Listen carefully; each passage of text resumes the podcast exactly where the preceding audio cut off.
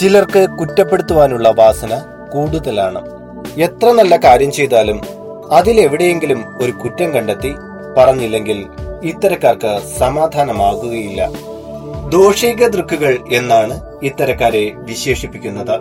കുടുംബത്തിനകത്തും പുറത്തുമെല്ലാം ഇത്തരക്കാരെ കാണുവാൻ സാധിക്കും. ഇത്തരം കുറ്റാരോപിതരുടെ ഇരയാകുന്നവർക്ക് പലപ്പോഴും സ്വയം നിന്ദയും മനോവിഷമവും ഉണ്ടായി വരും. പക്ഷേ അതിന്റെ യാതൊരു ആവശ്യവുമില്ല. നമ്മുടെ തെറ്റുകളിലേക്ക് മാത്രം ശ്രദ്ധയുറപ്പിച്ച് നടക്കുന്നവർ ശരിക്കും ജീവിതത്തിന്റെ ശരി അറിയാത്തവരാണ്. അവർക്കിത്തരം ഒരു ഗതികെട്ട ജന്മമായി പോയല്ലോ കിട്ടിയത് എന്ന് നാം വ്യസനത്തോടെ ഓർക്കുകയാണ് വേണ്ടത്.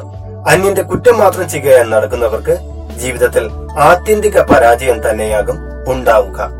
മറ്റുള്ളവരുടെ നന്മയിലേക്ക് കണ്ണുപായിക്കുകയും തെറ്റുകളെ മറ്റൊരാളുടെ മനസ്സ് വ്രണപ്പെടുത്താതെ മനസ്സിലാക്കി കൊടുക്കുവാനുമുള്ള കഴിവാണ് നാം ഓരോരുത്തരും ആർജിച്ചെടുക്കേണ്ടത്. ഇങ്ങനെയുള്ള മനസ്സ് ശാന്തവും ദീപ്തവുമായിരിക്കും. ശുഭദിന ആശംസകളോടെ നിങ്ങളുടെ സ്വന്തം ഹരിചന്ദന മഠം ആർ ജെ അയ്യർ.